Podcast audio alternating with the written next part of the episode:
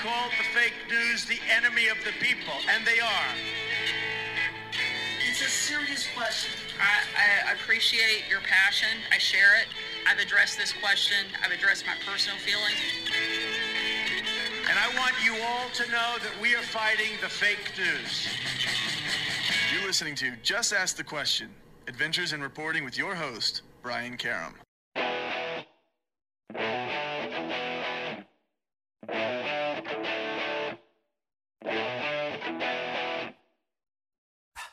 Hi, and welcome back to Just Ask the Question. I am your host, Brian Karem.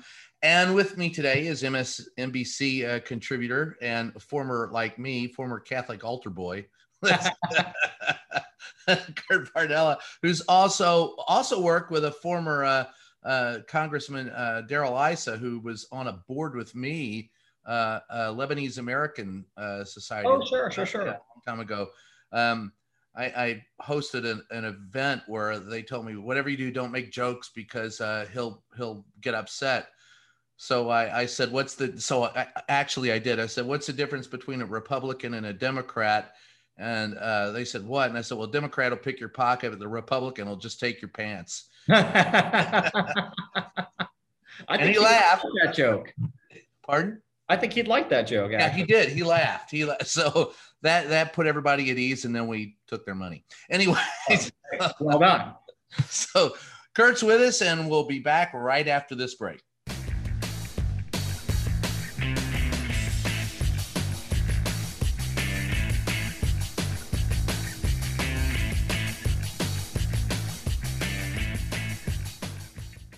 Hi, we're back. It's Just Ask the Question. I am your host, Brian Karem. Like I said, with me is Kurt Bardella, who's also, you can see him on MSNBC uh, with uh, uh, Morning Joe and uh, journalist. And I, and I have to add, at some point in time, we got to talk about that country music thing. Oh, yeah.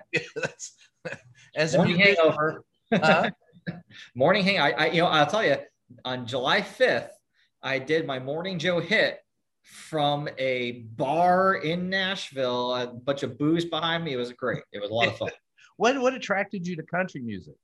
You know, in uh, it had to have been around 2010, or a friend of mine just had an extra ticket to a show at the amphitheater up the road from me in Virginia, and I went, yeah, sure, I'll go, I'll go to any live music type of thing, right? Yeah. And I just had a blast. I had so much fun. Started going to shows that summer, and just became this really, really big fan. And much to my shock, I, you know, I had this idea for a daily morning email about country music, kind of like how in our world we have reliable sources and, and right. playbook and Axios. And I thought, man, it'd be really cool if something like that existed for country music. And I just started doing it as a hobby, just for fun in 2016 because the world was awful and I needed something to take my mind off of this place.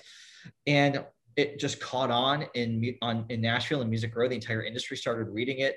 Wow. Soon the label started sponsoring it every week, and uh, you know, and I started getting invited to all these shows and events, and getting to meet all these artists and you know, become friends with a lot of them. And it's been, uh, you know, of all the things that I missed during the the COVID lockdown, going to live music is the top of that list. Uh. I ah. went to 60, 70 shows in 2019, and go from that to nothing was just horrible. And so I agree. Um, I play in a band and it's tough, but I, I country music, I'm, I've always liked bluegrass. I grew up in Louisville, Kentucky. So little, uh, uh, you know, Lebanese boy growing up in Louisville, I, I was rock and roll and Southern rock, but the commercial, uh, commercial country was not my, my thing, but I, I still listen to bluegrass. I love that. And yeah. fun of bluegrass festivals. And oh, yeah, so yeah, if, you're, if, if you are ever in the mood to go out and see some rock and roll, I invite you to come see my band. Okay, we're gonna make that happen. yeah. So let's the point at hand. I, I guess in just asking the question, we've both gone through, you know, four years of Donald Trump. And I guess the question at this point is, do you think we live in a dystopia?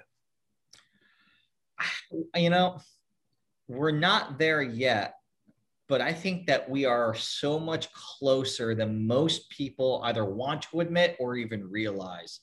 Um, I, you know, I, for so long, I've observed that there's been too many people within the Republican Party who who treated Trump as if it was a temporary anomaly, anomaly that would go away if he went away, which of course we know has turned out to be completely untrue, yes. right? And I think there were so many in the Democratic Party who felt that by dispatching Trump, things would quote go back to normal when in reality things have gotten actually much worse. I mean, if you were to poll people in the political media community and ask them the question, will things get better or worse after Donald Trump loses in November of 2020? Almost everybody have said, oh, it'll get better universally. And our and, and the sad reality is our politics have actually gotten worse. And the Republican Party has gotten even more extreme, which I don't think anybody even imagined that would be possible. Uh, I certainly was in that camp. Like, it, how much worse could it get? Like, at some point, you hit the bottom. Well, they've clawed through the bottom and are, and, and are in the basement now with uh, Marjorie Taylor Greene and uh, Boebert. I mean, I watched her, you know, prancing around in, in on uh, in CPAC like a fascist cheerleader. I mean, I, when you look at what CPAC is now and compare yes. it to when Mitt Romney was the Republican standard bearer for the Republican Party, I mean, it's unrecognizable. I mean, it's not in the galaxy in terms of just what the conversation is about, what the issues are, what animates the people that are there. I mean, this is a place that literally gave Mitt Romney a standing ovation at one point in time. Right, right. Yeah. I was there. Uh, um, and I look at it, and the, it's not just CPAC, but it's everything. You know, I interviewed Michael Cohen recently and Joe Walsh, and both of them said that they think the Republican Party doesn't even exist anymore and that it will disintegrate into a regional, strong regional party, but not a national party. I don't know if I'm convinced of that. I, I think there's some danger in this in, in the uh, Republican Party. And as you said, I don't think people are aware of it. Uh, and I am in the White House every day, and I can guarantee you that this White House is not, doesn't, I don't know if they're not aware of it. I know they don't project the image that they're aware of it. Right. I mean, I think that a little bit of that is you almost don't want to breathe more life into something this horrible because it might perpetuate it and make it so, right? You know, it's like self fulfilling prophecy. I, I, I, would like to think, and I know a lot of people in the White House who, if there's one thing that I think probably keeps some of those people up at night, it's it's it's the destructive politics that we are in right now that have brought us to the precipice of I'm not going to say outright civil war, but the fact that there is a, a group of people in this country that is actively agitating for, for violence to achieve their political means is, is the most dangerous thing that we have experienced in America since the actual Civil War. Yeah, and I, I want to ask you about that. That takes me to the big lie. Um, you know, uh, I can't. Uh, Megyn Kelly saying, look, it was overplayed that the insurrection on uh, January 6th wasn't that big a deal. I've heard it was either a hoax, it was an FBI undercover job, it was uh, Antifa, it was it, it was uh, just people visiting and they were friendly. And when you talk to Trumpers, they're willing and able to believe all four of those scenarios at the same time, which is to say is Orwellian is like to say that water is wet. I mean, they're they're willing to believe this uh, sight unseen. And look, I was there. I was threatened. I um, I remember watching the guys crawl the wall like Spider Man, and I said, "Hey, hey, idiots! There's there's steps at either side. Mm-hmm. Somebody's going to break their neck," and they did. and, and I was like, I, I don't know what to tell you, but it was violent. It was dangerous, and if we don't prosecute those people, there is the fear that this will perpetuate itself and be worse the next time around. Uh, right. Uh, you think it will? Why I was, uh, you know, I've been so vocal in the need to actually have a January 6th investigation done at the congressional level because if you aren't willing to uncover and expose everybody who played a role in helping that happen, you are giving them permission to do it again. And, if, and, and to, to your point, if we do not prosecute to the fullest extent of the law, the people who are part of what I believe to be an act of domestic terrorism on American soil, if you don't do that, you're saying it's okay. You are condoning right. by doing nothing. Um, you know, what do you think will happen? Not enough. Um, I think that when I think about the, the select committee that's just been formed, you know, people that need to be brought under oath to testify are people like Kevin McCarthy, Mike Pence, people who, who were there, who lived it, who have real time information about how the levers of power were activated or ignored to, to try to uh, intervene uh, during a riot. And I don't think that those people, even if they were subpoenaed, would show up. I think that they would say, "Screw you guys. We're not. We're not. We're going to do what we want. We're not going to answer questions, and there's nothing you can do about that." Because the lesson that they learned during the last four years is that if you don't like the question, if you don't like what's being done, just ignore it, flaunt it. There are no checks and balances. The most dangerous thing that happened over the last four years during the Trump presidency was the complete erosion of checks and balances when we talk about the institutional things that were harmed during the Trump years. And watching time and again Congress issue subpoenas, have them ignored, and then nothing happened because of that is you know was mind blowing to me as someone who worked at the oversight committee when Darrell Issa was chairman, who issued more than 100 subpoenas to the Barack Obama administration, who started the investigations that led to things like the Benghazi committee that resulted in Hillary Clinton testifying for you know 11, 13 hours right. uh, during an election year. Hearing everyday Republicans on that committee like Jim Jordan, like Mark Meadows, like Mike Pompeo, talk about, well, the only path to the truth is through the House of Representatives, holding the Attorney General Eric Holder in contempt of Congress for not cooperating with an investigation. Watching those people completely ignore all of those things to, to let Donald Trump and his administration run roughshod over checks and balances, it, it was like an alternate reality to watch that unfold. Well, it's hypocrisy at its at its finest, or at its worst, depending on. I, I so that takes me back to the first question again.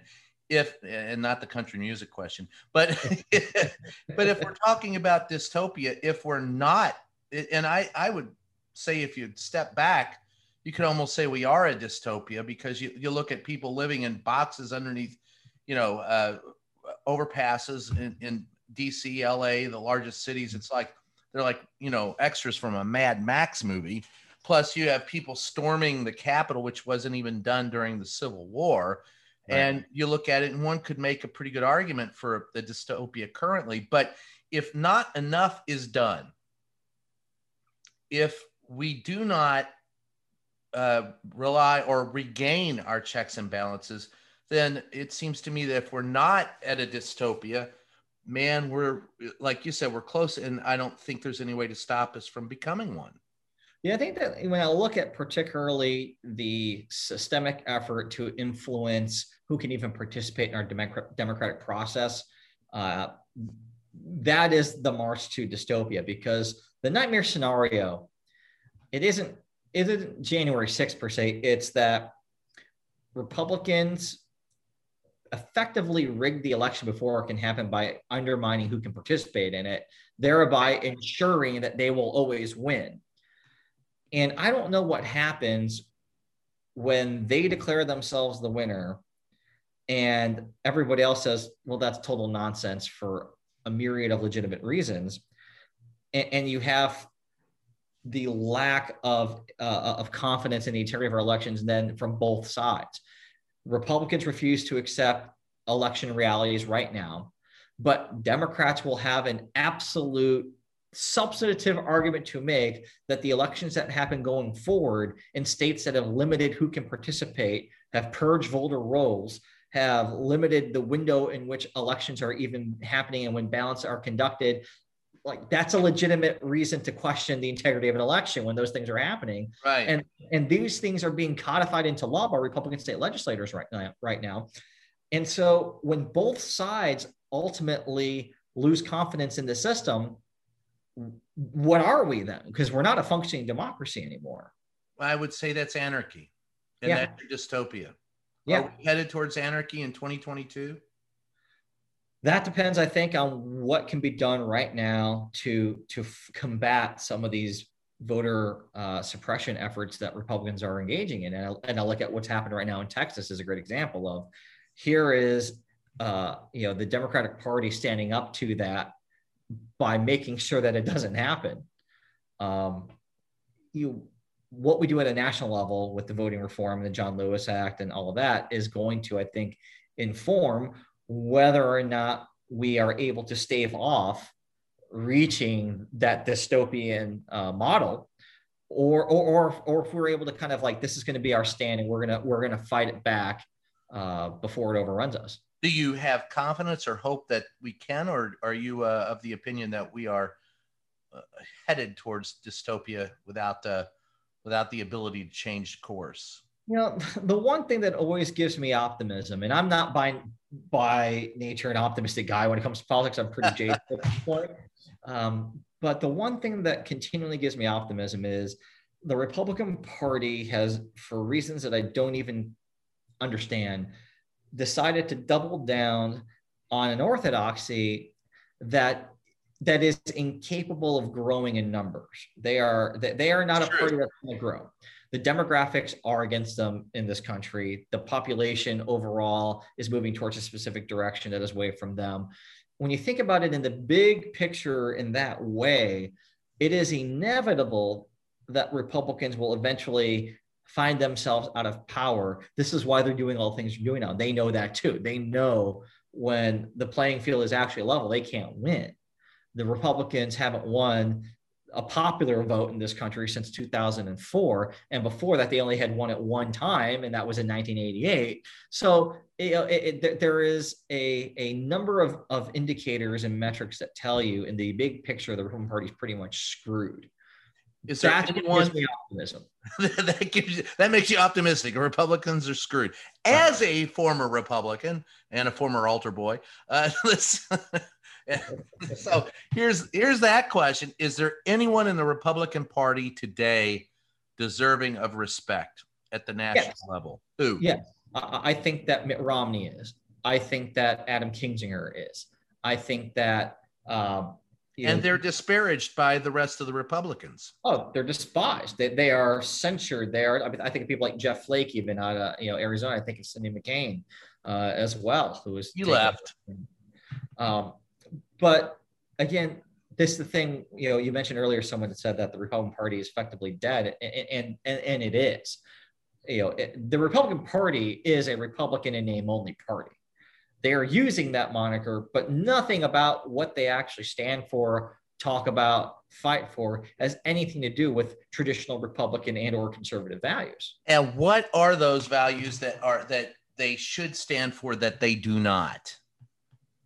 The most fundamental tenet of, of republicanism is, is, is really about the role of government in our lives. It's it, it, Republicans are the ones that talk about having a limited government that has a limited amount of power and influence over the people that they serve. When you look at what the Republican Party stands for today, is actually the complete opposite of that. It's the Republican Party that wants to tell you whether you can even vote or not. It's Republican Party that wants to tell you whether or not uh, you know your business should be able to act a certain way or face a consequence. When, for all the conversation about cancel culture, Republicans are actually now the biggest offenders of cancel culture. Yes, they absolutely. Are, they are for using the instruments of government to penalize people and go after private enterprises that they just don't agree with, which is one of the most anti-Republican things you imagine. If Barack Obama had said, I'm going to use my Justice Department to target company A, B, or C because I don't like them, they would have lost their damn mind. Imagine if. Well, a, one can argue they have lost their damn oh. mind. they, have, they sure as hell have. Like, I watch the things that Republicans are fighting for and advocating for and say, oh, we, you know, this. I don't business- know what they're fighting for. I only know what they're fighting against. I don't know what they, I don't know. And correct me if I'm wrong, because, you know, look, I've often said we have a, a, a problem in this country with the two party system. We have one party that is a party of no heart, and one is a party of no head. And and you can, you know, the, the, Democrats managed to stumble over a very low bar uh, set by Donald Trump, but it doesn't give me any confidence that they're going to be able to elevate the country to where it should be. And for all of those who want to get pissed at me I don't care. I really don't. But but the point is, is at least when it comes to a Democrat, when I sit down and talk to a, Dem, a member of the Democratic Party, I feel like I'm talking to someone who wants to, who has an idea of where they want government to go. Will make a proposal. Will will adhere to social norms and rules. I don't get that from the Republicans at all. It's my way or the highway. It's like it's like dealing with a school bully, which is what Donald Trump was, and they have taken his, you know, they've taken his ideas and made them their own. I mean, it's it's it's ironic because, and I think that bully analogy is is so is so right. And, and you know, I've always said, I wish if I could go back to a specific place and time in the last five years, it would be the first presidential primary debate when Trump pretty much annihilated, you know, Jeb Bush. Yeah. And, and, and you know, low energy Jeb and little Marco and lying Ted Cruz. And if any one of them had actually had the intestinal fortitude to just walk up to Donald Trump and snap and just slap him across the face, it'd be over for Trump. Like it, it, that, that'd be game over because that's what you do with bully. It's exactly right. That's what I tried to do in the in the White House was just stand up to him as he tried to push because that's you know my dad you know and a good Catholic father that he was said the only way to deal with a well a bully was to thump him one and you know I'm not going to punch Donald Trump. I, mean, I can tell you if someone said on a national stage the things that Donald Trump said about Ted Cruz's wife and father, if that if that were my family, I would have walked up to him and just knocked him out, just just based on that alone. Yeah, I mean, and he would have had every right to do so. And and and, and I guarantee you, Trump's facade of macho, tough guy, stronger than you, would fall like a house of cards. But no one did that. Everybody cowered in fear and, and spent the next four years worrying about what if he calls me a name on Twitter I'm like, are you freaking? Where the hell? Where are your balls? Are you kidding? Well, me? they put him in a blind trust. You yeah, apparently. I mean, somebody said to me, "Aren't you upset because Donald Trump called you, you names?" I go, "Hell, I've been called worse by people who love me." Yeah, who gives a shit? I really don't. Listen, we're gonna. That was allowed to spread off of this nonsense I don't understand because I'm just not wired that way. Someone, I'm not wired that way either. Like if someone wants a confrontation, like okay, I'll get your grill just I have no problem with that. I've got, yeah, I absolutely have no problem. And I feel like that's how you deal with people like Donald Trump or people like Matt Gaetz or people like Lauren Boebert. Like they're all bullies cut from the same cloth to a certain degree. Yeah, just stand up to them and they don't, you know, uh, well, we'll talk a little bit more of that on the other side of this first break. Uh, we've got Kurt Bardella with us, and he's talking about punching out Donald Trump. Well, so hang around. We'll be right back.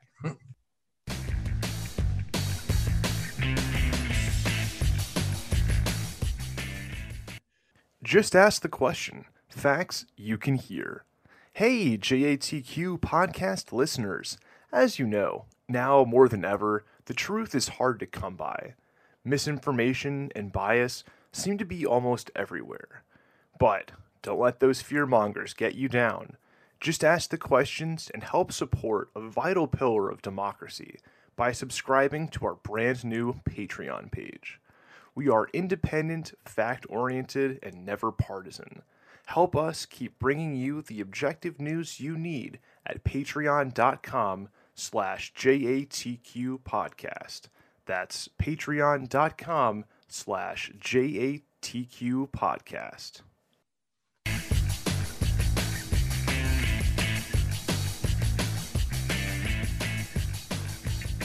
Hi, it's Just Ask the Question. I am your host, Brian Karem. With this, uh, Kurt Bardella. Kurt was just talking about punching out Trump, um, which is, I got to tell you, very funny. But um, I want to go back to something we were talking about uh, with Republicans and Democrats. And I was talking to Eric Swalwell recently, and he said he ran in uh, he was in a bathroom one day and ran into Ted Cruz, and Ted Cruz said, "Hey, you're doing a great job. Way to go. Way to get in there and do what you got to do." And he said, "Brian, it, it occurred to me that they don't look at their people that they serve as their constituents, but rather as their fans, and they're playing to a fan base, and it's all performance art. The danger with that, of course, is that we don't get stuff done in politics because politics isn't supposed to be performance art; it's supposed to be performance."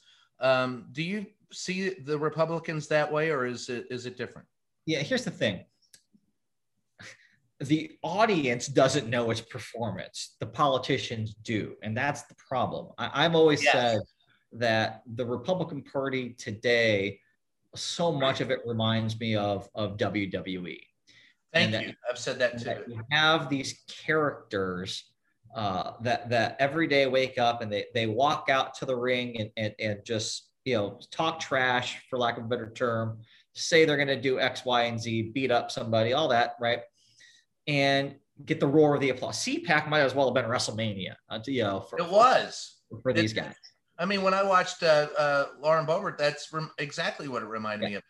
And there are people who believe that you know WWE is real, and a lot of those people. I'll tell you something. WWE is a lot more real than Republican Party is right now. My God, um, you know, at least some of these folks who, who you know truly do live their gimmick. You know, the the most successful. I've always said the most successful personalities in politics, entertainment, music are the people who are truly themselves, and they just turn it up a few notches when the camera is on.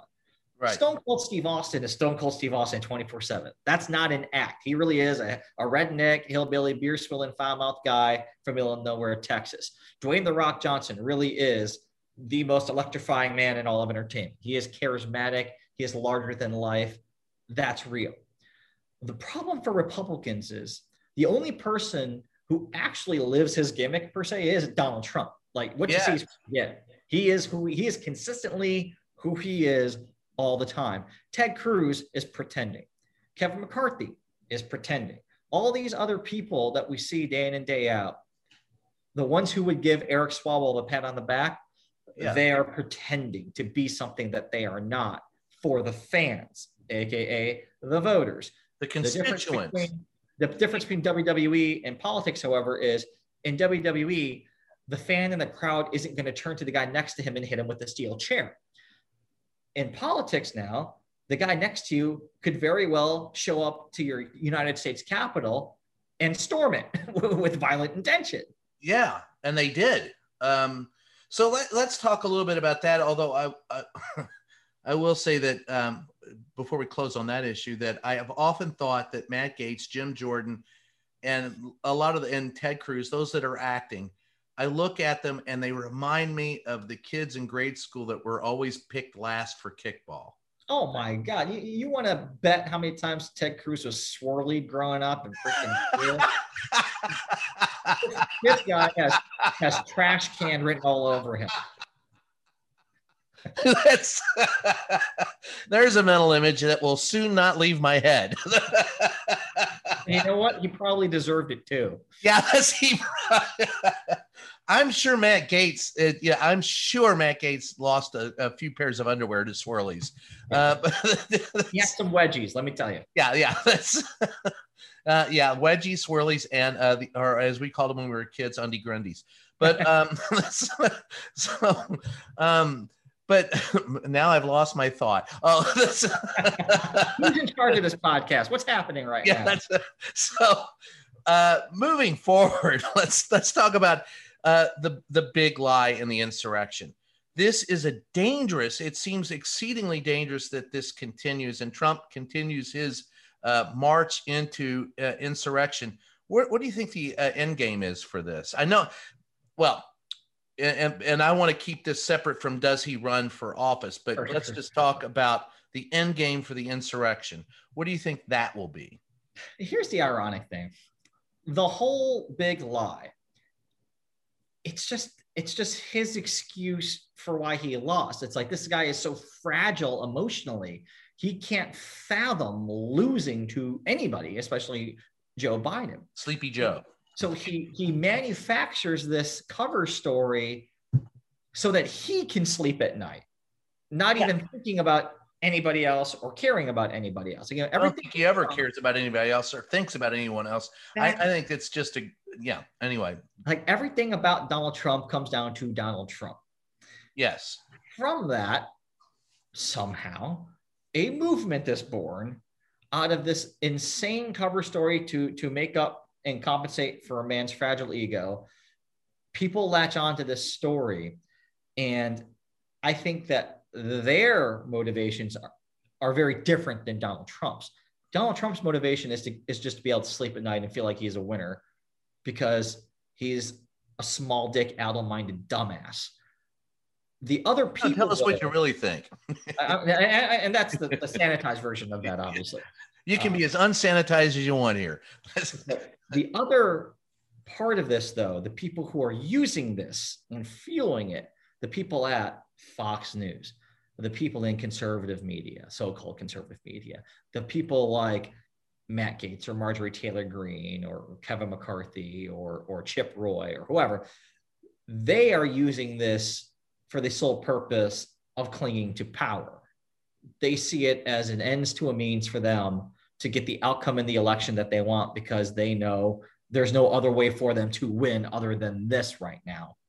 Well, and what's frightening about is as they call and scream hoax in the election and and voter fraud, none of them are contending that their victory should be looked at, though they were on the same ballot. I mean, uh, uh, talk about cognitive dissonance. It's like if the election was so, you're telling me that this great conspiracy came into play, and and and in doing so, they decided that well we're going to make sure that joe biden wins but all the other republicans who won they can stay. Like what the hell kind of conspiracy would that be? Yeah. We we like lauren, lauren boebert. Let's make sure she wins. I mean at the very least you think they would have used this conspiracy to get rid of some people like lindsey graham or ted cruz or kevin mccarthy or some you know some of the awful horrible what it's like no. All of you seem to think that your election was legitimate. It's just the one election that you lost. Right, That's and they can't explain that. There's no factual basis for for right. this at all. And the frightening part was there were Republicans and Democrats, and I mean I've worked on elections and have you know interviewed people who work those elections. Those people put in a lot of hours, and they work together, and they're neighbors. And some are Republicans, some are Democrats, some are independents. But when they sit there in that room, they care more about the process and they care more about the integrity of the election than these people who are screaming and ranting and raving about it. And oh, that's absolutely. frightening. I mean, the people who who work, um, you know, and actually do the work of showing up to the polls and putting in it's like, it's something that it's a tradition for them. It, it you know, it, it, it is people who, honest to God, feel a sense of civic duty and are participating in, in our process in a way that makes them feel proud it makes them feel involved. And it has nothing to do with partisanship or who's going to win or who's going to lose. It's just something that they do, and to pay it, to pay our democracy forward. Um, I've always thought that those are the people when I go and vote and, and, and, and see the folks who are checking people in or the one who's giving you the sticker when you walk. It's like those are the real like yeah that's democracy. Yeah, it, it, it is. Let's skip forward to 2022 and 2024. 2022, do you think the Republicans win back either the House or the Senate? I don't, and, and I know I'm in the minority of those who, who who think that. And I should disclose I'm a consultant for the DCCC for this cycle. Um, but Full disclosure, I, okay. Uh, all about that, all about the one anyone say. How come? How come he didn't say that? Um, I think that number one, anybody sitting here today who says the election is going to be about A, B, or C has no freaking idea what they're talking about. Because I can sit here with all certainty tell you, I couldn't tell you what we're going to be talking about come June, July of 2022. Okay. No one predicted Trump in 2016. So right. that's, yeah. And, but what I do know is, God willing, the electorate will be in a better frame of mind in 2022 than they were last year when they were locked up in their homes dealing with the pandemic that killed half a million Americans. Hopefully, we will not be in that situation again. So, on the fundamental level of is your life better today than it was before? The answer for most Americans will be yes. And I've always thought that that was that that is always the fundamental litmus test of an election and, and, and of the mood of the electorate is that basic question. And when you look at things like the overall economy will certainly be doing better. People will have more jobs, people have more wages. The policies that the president, this administration ha- have enacted are putting more money in people's pockets, particularly people who are making less than uh, you know $100,000 a year in this country. A lot of things are going to be happening that are going to be happening right and there will be less noise versus what we dealt with the last four years of every day a Twitter barrage, something crazy and insane. People will be out of the house, living their lives, concerned about the future, but the future will at least look a lot better than it did in 2020. That alone makes me think that Democrats have a better chance than people are giving them credit for. People who handicap these things look at what the world looks even like with voter suppression efforts in several states Oh, hey, that's an uphill battle between gerrymandering and voter suppression. Like, hey, this thing could be over before it begins. That's of, that's entirely possible just by those mechanisms. However, I do think that the fundamental problem for the Republican Party, and I think it could be a fatal problem, and it's something you said earlier. When you talk to Republicans, I don't know what they're fighting for. Yeah. I know I don't. Th- I don't think. I don't think Mitch McConnell's ever even proposed legislation. he just. He, I'm just a roadblock standing here, and that and people get tired of that after a while. I And mean, I it's taken a long while, but you can only go so long being against everything and for nothing before it catches up to you politically. And, and, and I think that the the Republican credit on that brand of politics is running out. So then let's skip forward to 2024. Do you believe that Donald Trump will run again? Yes, You do. assuming he's alive. Well, he's I, I don't know if he's alive now, but that's that's a different issue. assuming, assuming he's alive and not in jail. Yes, I do. I, I I think he'd run if he were alive and, and in jail. I, but I also think it could be a weekend at Bernie's thing where they'll just come out with a string and move his hand up and down. Uh, but I I I think it's a grift. I think everything the guy does is a grift, and I think he's he might talk himself into running because he sees it. You know, he loves going out like a tent revivalist. I I, I often compare him to you know the old uh, you know the old road shows for for religion when they would show up in the South, you know, and tent revival and hoop and holler and speak in tongues. He'll run and raise a billion dollars, and that's really all he cares about. Yeah, well, he's going to need it. Uh, I, I think that. Now, do you think he'll he will face indictments? Yes, yes, I do. Yeah, I do too. I, I I think that's goes without. Well, we And, and it's say it. because it's not that they commit crimes, it's how brazenly stupid they all are in effectuating those crimes. That I have no doubt that when you have buffoons like Rudy Giuliani running around, like, yeah, they're going to get indicted. Yeah, well, look, there's no shortage of idiots in in Donald Trump's circle. I mean, it was got to be ridiculous on a daily basis walking into that White House, and they did not even understand. And I'll I'll tell you a, a very quick story about someone who shall remain nameless, Hogan Gidley. Uh, so, um, John Bennett and I, who was with the Hill at the time, we walked in to ask him about using the Posse Comitatus Act because Trump was talking about uh, sending troops to the border. Mhm. And so Republicans are well versed in the Posse Comitatus Act because they're the ones who often, you know, talk about it. You know, Yeah. you can't send troops down there without posse. So they go and they get, you know, a, a, a, a permission from Congress to send troops.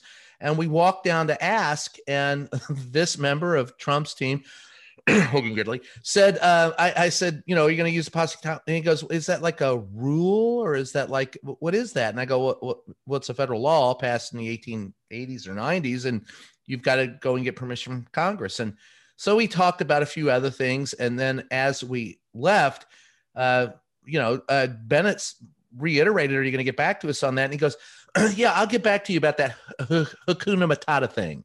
And we left and he goes, really? Hakuna Matata, the Lion King? he's, he's quoting Disney, was completely unaware of what Posse Comitatus Act was.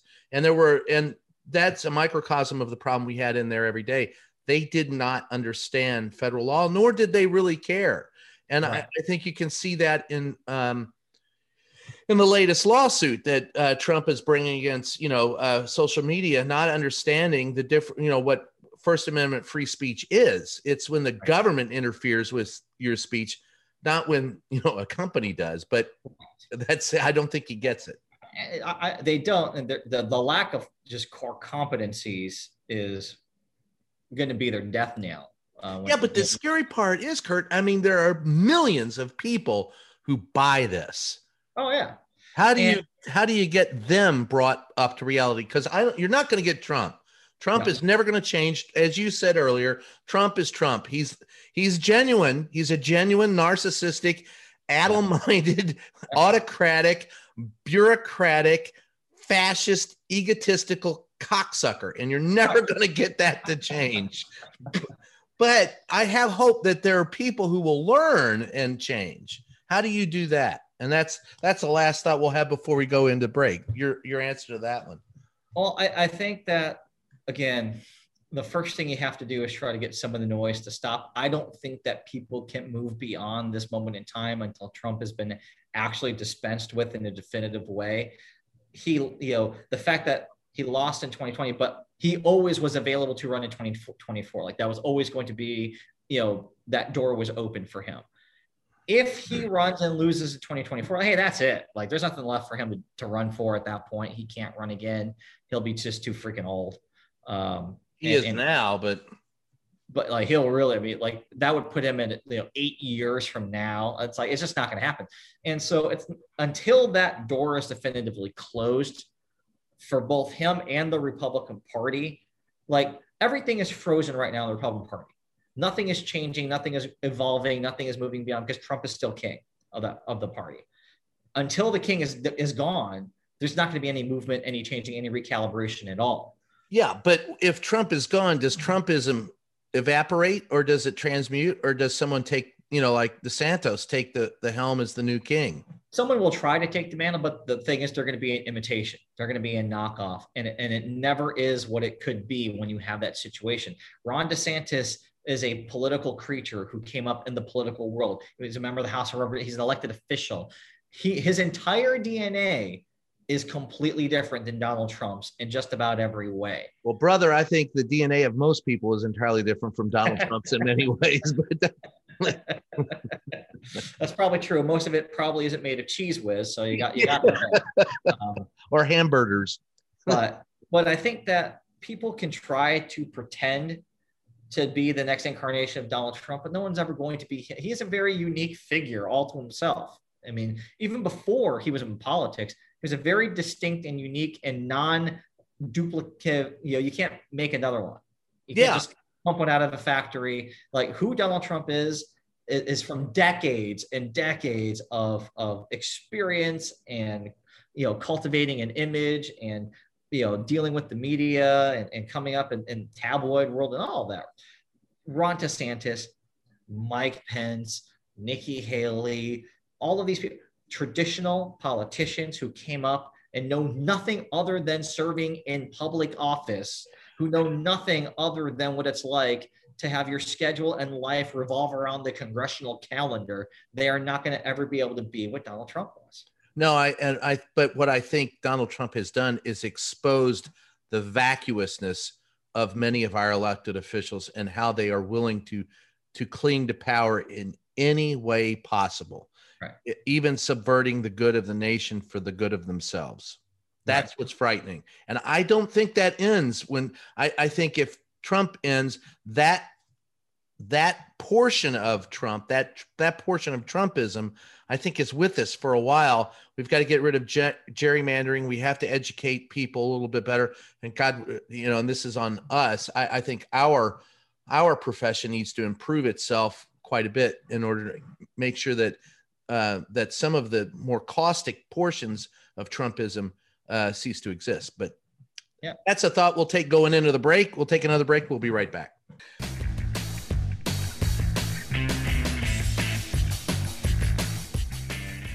Hey, Just Ask the Question podcast listeners.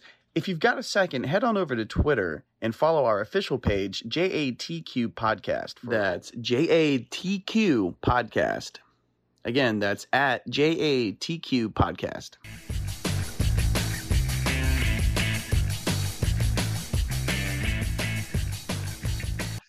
Hi, we're back. It's just ask the question, and hey, it's a great FM radio DJ voice. I'm I'm Brian Karem. With us is Kurt Bardella, and Kurt, I guess the thing that I I you know we spoke at the beginning about country music. Who's your favorite? Uh, who's your favorite artist? Oh my, Uh, yeah, that, that, that that's tough. Yeah, I love me some. I'll give you a, a handful, a very brief Okay. handful. I'm a big Brad Paisley, Tim Ah. Um, love uh, uh, Eric Church is one of my favorites. I think Eric Church is probably the most passionate live performer I've ever seen in any format of music.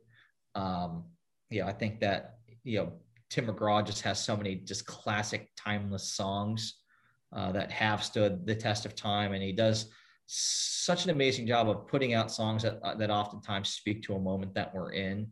Um, you know, and, and with Brad, you know, you know, this guy's got 24 number one hits, and uh, and and I call him the the conscience of country music. He, you know, this is a guy who is out there right now publicly advocating for you know getting the vaccine.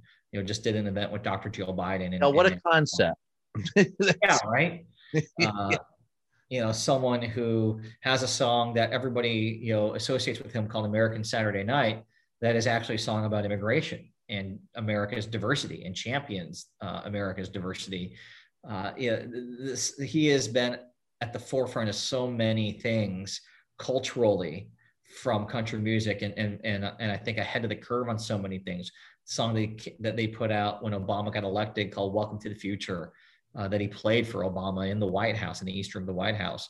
Um, you know, oftentimes people associate country music, I think, with Republicans and conservatives, but you know, to me, Oh, I know plenty of liberal Democrats that are country music fans. That's uh, to me, the music, you know, is can stretch beyond that, and um, you know, a lot of these artists just have something to say that connects in a much more universal way, and uh, you know, those artists like Brad, Tim, and Eric really kind of speak that. Maren Morris, another. what one. about the old country music? You ever listen to any of the older stuff? Well, I mean, like everybody in this format, it's like we all hear everything, uh, you know, from Charley Pride, obviously, who who Charlie recently, Pride is great. recently passed away. Um, you know, he- you know, old school Hank is always something that you love. I- Hank you know, Williams. yeah, Yeah. senior, uh, not junior. Uh, you know, Yeah. George, George Strait, uh, who's still going strong. I mean, you got to get to Waylon and Willie and the boys. Well, and, and then I was going to actually say, like, there's this whole what I call the Bakersfield boys. Uh, as someone who spent a little time in Bakersfield uh, at one point in time professionally, you know, the the, the Merle Haggard, Buck Owens, uh, Johnny that was- Cash and um, you know, and, and you can't forget about the women. You know, Tammy Wynette, Loretta oh Lynn, no, Dolly. Yeah. You know, I mean, you look at the real.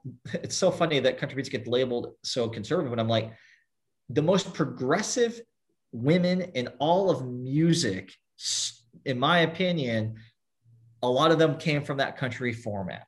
When you look at Well, You- let, let's switch genres for a second and talk about rock. What do you Mhm. like in, in rock and roll? my favorite band of all time Yeah. is, is the Eagles, actually. ah, I got a peaceful, easy feeling. There you go. My, my- I'll never forget the first, how could you? Did you? Now wait a minute. So did you watch the Big Lebowski? of course, everyone's on. And I hate the fucking Eagles, man. How'd you watch that? my the first time I ever got to go to a concert at Madison Square Garden was uh, 2014, and it was the Eagles. uh, which- Really? Which, I, which I treasure now because obviously Glenn Frey would later go on and, Right. and pass away. Um, but they are my favorite band of all time, and I think my one of the greatest concert experiences outside of them was actually in Nashville uh, in 2015, seeing the Rolling Stones play LP Field.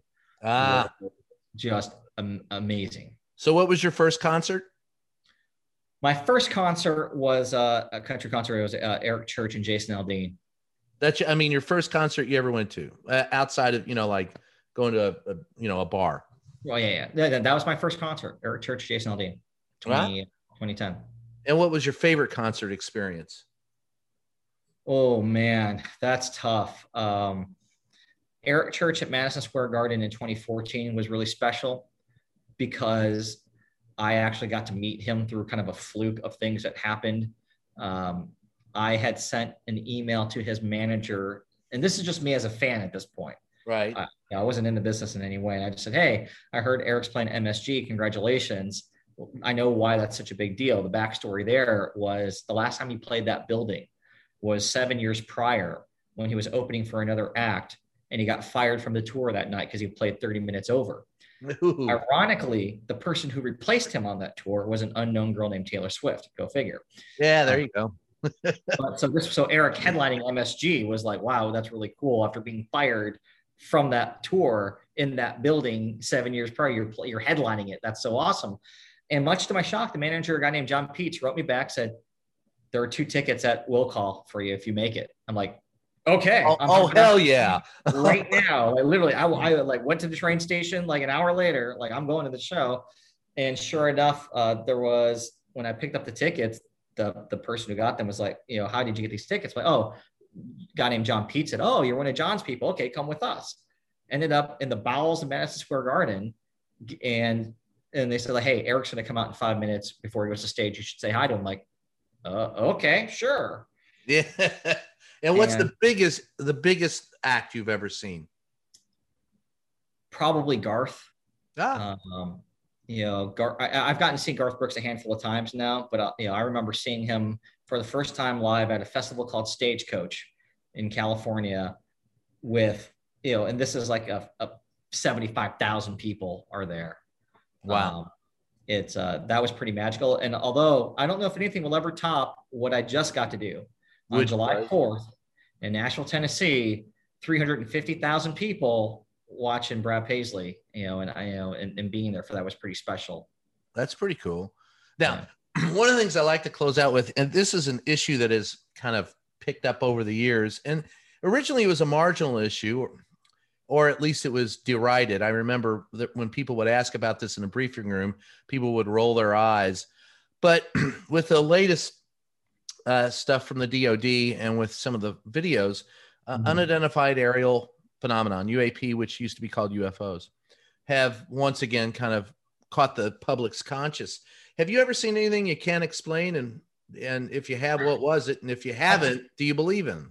I haven't. I wish I I wish I did. Yeah. Um, I think a couple of things are possibly going on here. Number one, I'm very much into the theory that it's actually us from the future. wow. That makes sense to me. Uh, there's another theory that I buy into that it's actually kind of a, a, a, a multiverse situation where there's like a fluctuation and a little blip of something shines through. I have to believe that if there's other intelligent life out there, they've taken one look at us and go, they're not ready for us. I th- I think if there's intelligent life out there, they have to be more advanced than us, and they would look at us like we look at cockroaches. They're going, Yeah. hey, hey, it, once they can prove they're not going to kill each other, maybe we'll talk to them. yeah. Otherwise, like- I'm not wasting my time. if I'm an intelligent species out there, I'm looking at Earth right now. I'm like, okay, so let's get this straight. There is a pandemic killing all of you. You have the cure, but some of you refuse to take it. What? You That's, that could be a whole nother podcast just on that because I I find it amazing that people still fight that and that's you know I, I I I'm with you if there's intelligent life out there I don't think Uh, we divide ourselves I think one of the scariest things that I see there was a brief time during the 70s when I thought maybe maybe we've turned the corner and maybe we're going to all you know you know, like the Sly and the Family Stone song or Everyday People, I, you are me and I am you and all that crap. And then it quickly disintegrated. Today, it's we disparage people because of the color of their skin, the religion that they worship, whether or not they have any money, where they live, uh, what flag they wrap themselves in. Any way we can divide ourselves, we do, and we simply ignore the things that are more important that you know there's 7 billion of us on this planet and we're destroying the globe and we do nothing about it so if i were a, an intelligent species i would go well you know let's give them about 50 years because they might destroy themselves and we could just move in yeah. I mean, you look at it, if you're another species out there, you're like, wait a second. So you guys have one planet and you're like ruining it. It's literally on fire half the time. Well, don't come anywhere near our galaxy. Shit. You guys are Right. on your own. you know you still got some gold and some water and some land and some pretty trees well just wait till you kill yourselves and then you know we'll open it up as you know this will be where we go for vacation what I think would be hilarious is if it's actually in our future selves who are taking a, a class on a field trip to our time to show what a bunch of idiotic Neanderthals we were. well that would be actually a hopeful sign to me that we have a future i i'm Exactly. That, that's the optimistic version of it. yeah, see, I'm I'm concerned that we, you know, I have my first grandson, and my biggest concern is what will the world, and I look at the fights but that we have politically, what kind of world uh, is this poor kid going to inherit? Yeah. And I, I look at today, you know, those of us growing up, you know, I always, you know, my parents always said, "Look, we want you to do better than we did," and and and I have, but I and I'm concerned that my kids will be able to do better than I have because it, it, it with all that's going on. Boy, there's a hopeful note in there. well, I will say in a hopeful way, every generation that comes next, I have observed is they are smarter, they are more diverse, they are more adaptable, they are more aware of the world that we are in than the one that came before. And as long as that continues to be the case, there's hope. I think as long as there's Pickle Rick, there's hope. Yeah. Yeah. there's there's my Rick and Morty plug for the day. well, Kurt, it was absolutely a pleasure having. You. I hope you come back sometime. It was a. I, I'd like to talk more about uh, Republicans and Democrats uh, going forward, especially going into the 22, 2022 election cycle. I think we're we're starting that cycle soon. Yeah, well, there'll be no shortage of things to talk about. yeah. Thanks for being with us. The uh, show is Just Ask the Question. I am your host, Brian Karem, and thanks for listening.